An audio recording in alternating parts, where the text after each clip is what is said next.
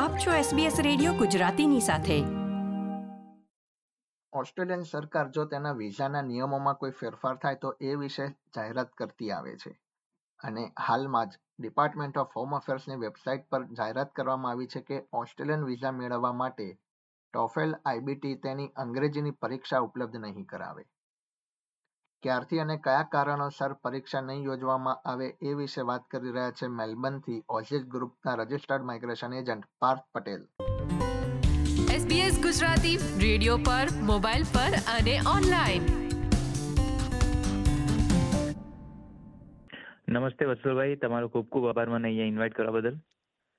પાર્થભાઈ સૌપ્રથમ તો એ જણાવશો કે આ ટોફેલ એક્ઝામ શું હોય છે કયા વિઝા હેઠળ ઓસ્ટ્રેલિયા આવતા લોકો એ એક્ઝામ આપતા હોય છે?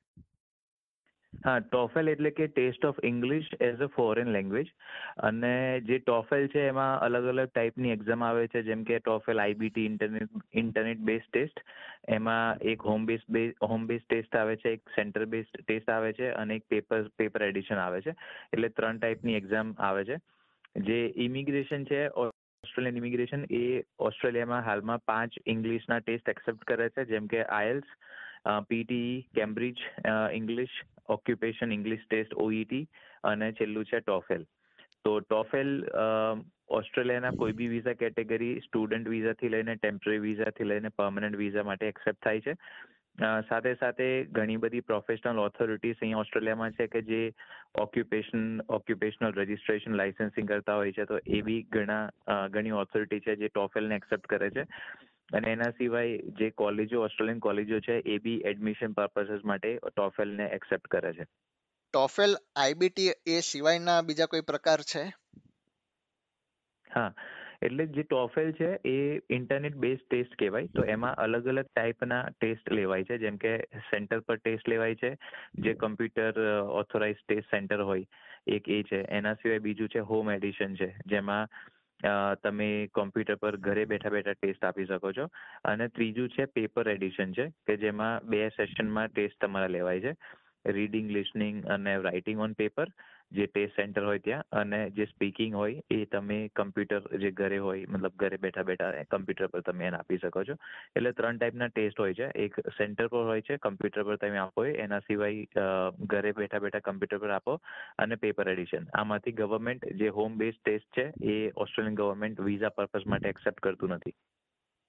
બરાબર. પાર્થભાઈ, હમણાં ડિપાર્ટમેન્ટ ઓફ હોમ અફેર્સ એમની વેબસાઇટ પર એનાઉન્સમેન્ટ કર્યું છે. એ વિશે જણાવી શકો? હા. ડિપાર્ટમેન્ટ ઓફ હોમ અફેર્સની વેબસાઇટ વીસમી જુલાઈ એટલે ડેટ થઈ હતી, જેમાં એમણે પબ્લિશ કર્યું હતું કે છવ્વીસમી જુલાઈ બે હજાર ત્રેવીસથી ટોફેલ ઓથોરિટી છે, એ English test Australian visa purpose માટે ઓફર નહીં કરે જ્યાં ફર્ધર નોટિસ સુધી.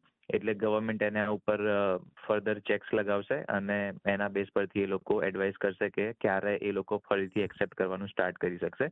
એટલે એવું નથી કે ઇમિગ્રેશન સ્ટોપ કરે છે ટોફેલ એક્સેપ્ટ કરવાનું, પણ ટોફેલ ઇંગ્લિશ ટેસ્ટ ઓફર કરવાનું બંધ કરશે ઓસ્ટ્રેલિયન વિઝા પર્વસ માટે છવ્વીસ જુલાઈ ઓનવર્ડ્સ પણ એના પછી ગવર્મેન્ટ ગમે ત્યારે અથવા તો ટોફેલ ફરીથી એનાઉન્સમેન્ટ એના ઉપર કરશે તો પાછું એ ચાલુ થઈ શકે છે.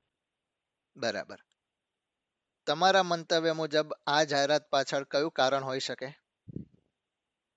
હા, આના પાછળ અમને એવું લાગે છે જે ગવર્મેન્ટ ઇમિગ્રેશને એમની વેબસાઇટ પર કંઈ પબ્લિશ કર્યું નથી, પણ ઇમિગ્રેશને ખાલી એટલું જ એનાઉન્સ કર્યું છે કે ટોફેલ વાળા એક્ઝામ કન્ડક્ટ નહીં કરે. મતલબ ઇમિગ્રેશન એવું નથી કહેતું કે અમે લોકો એક્સેપ્ટ નહીં કરીએ.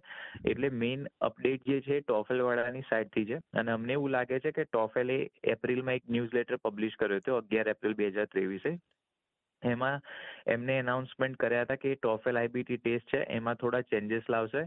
મેઇનલી જે ટોફેલ ટેસ્ટ છે એને થોડો શોર્ટ કરશે ત્રણ કલાકની જે પેપર હતું એને બે કલાકનું કરશે.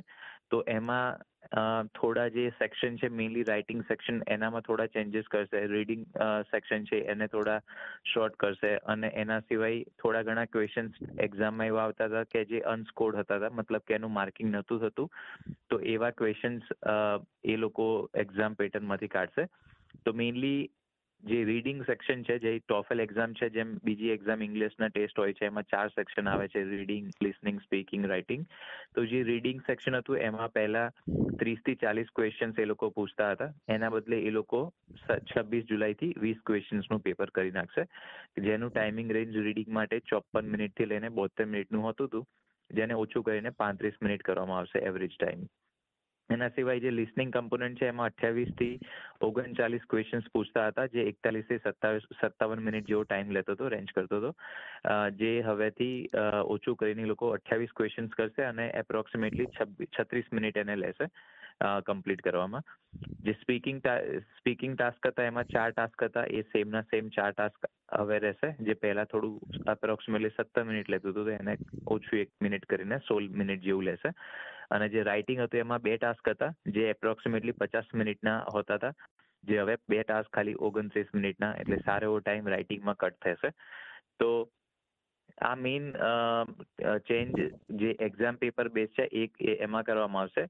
અને આ જે ચેન્જ છે એ જે ટેસ્ટ ટેસ્ટ સેન્ટર પર લેવાય છે કે હોમ બેઝ છે એમાં ચેન્જીસ આવશે. જે પેપર એડિશન જે ટેસ્ટનું છે એમાં કોઈ ફેરફાર નહીં આવે. આના સિવાય બીજી વસ્તુ કે જે રજિસ્ટ્રેશન પ્રોસેસ છે એ એને થોડી સિમ્પ્લિફાઈ કરશે કે જેથી કરીને જે લોકલાઇઝ બેનિફિટ જેમ કે પેમેન્ટ ઓપ્શન છે લોકલ જે બી પેમેન્ટ જે બી કન્ટ્રીમાં તમે બુક કરતા હોય, તો એ એ એના અલગથી પેમેન્ટ ઓપ્શન આપવામાં આવશે અને પ્રોસેસ રજિસ્ટ્રેશનની પ્રોસેસ થોડી ઇઝી કરવામાં આવશે. અને એના સિવાય બીજી એક વસ્તુ છે કે જે સ્કોર ટ્રાન્સપરન્સી છે એ થોડી વધારવામાં આવશે.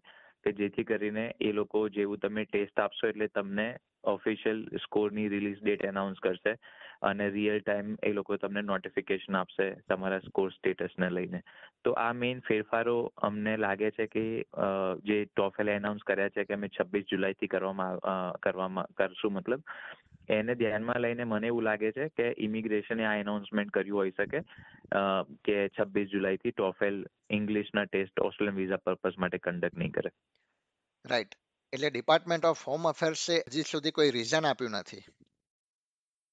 કરેક્ટ તો ઇમિગ્રેશને એમની વેબસાઇટ પર ખાલી આ જ એનાઉન્સમેન્ટ કર્યું છે કે ટોફેલ ટોફેલ ઇન્સ્ટિટ્યુશન છે એ ઇંગ્લિશ ટેસ્ટ ઓફર નહીં કરે એવું નથી કે ઇમિગ્રેશન એને એક્સેપ્ટ નહીં કરે. બીજી વસ્તુ, અમને ઘણા બધા ક્લાયન્ટ્સના અમારા ફોન આવ્યા છે કે અમે ટોફેલ આપેલી છે, એને શું થશે? તો જે રીતે ઇમિગ્રેશનની વેબસાઇટ પર જે પબ્લિશ થયું છે, એના, એનો મતલબ ક્લિયરલી એ થાય છે કે જે એક્ઝામ આપવા માંગે છે છવ્વીસ જુલાઈ પછી, એ લોકો એક્ઝામ આપી નહીં શકે હોસ્ટેલ વિઝા પર્પઝ માટે બીકોઝ ટોફેલ આપે જ નહીં એક્ઝામ તમને અલો જ નહીં કરે એક્ઝામ આપવા માટે. પણ જે લોકોએ એક્ઝામ આપી દીધી છે કે આપવાના છે છવ્વીસ જુલાઈ પહેલા એમને અફેક્ટ નહીં કરે કારણ કે ઇમિગ્રેશન એવું નથી કહેતું કે અમે એક્સેપ્ટ નહીં કરીએ. એ એવું કહે છે કે ટોફેલ વાળા એક્ઝામ પ્રોવાઈડ જ નહીં કરે તમને એટલે છવ્વીસ જુલાઈ પછી તમે એક્ઝામ આપી નહીં શકો. એટલે એક્ઝામ આપવાનો વિકલ્પ અવેલેબલ નહીં થાય. કરેક્ટ પાર્થભાઈ આજે તમે એસબીએસ ગુજરાતી સાથે જોડાયા અને ટોફેલ આઈબીટી એક્ઝામ વિશે જે તમે ઇન્ફોર્મેશન આપી અમને એ બદલ તમારો ખૂબ ખૂબ આભાર. તમારો પણ ખૂબ ખૂબ આભાર. મને અહીંયા ઇન્વાઇટ કરવા બદલ. આ પ્રકારની વધુ માહિતી મેળવવા માંગો છો? અમને સાંભળી શકશો Apple podcast Google podcast Spotify કે જ્યાં પણ તમે તમારા પોડકાસ્ટ મેળવતા હોવ.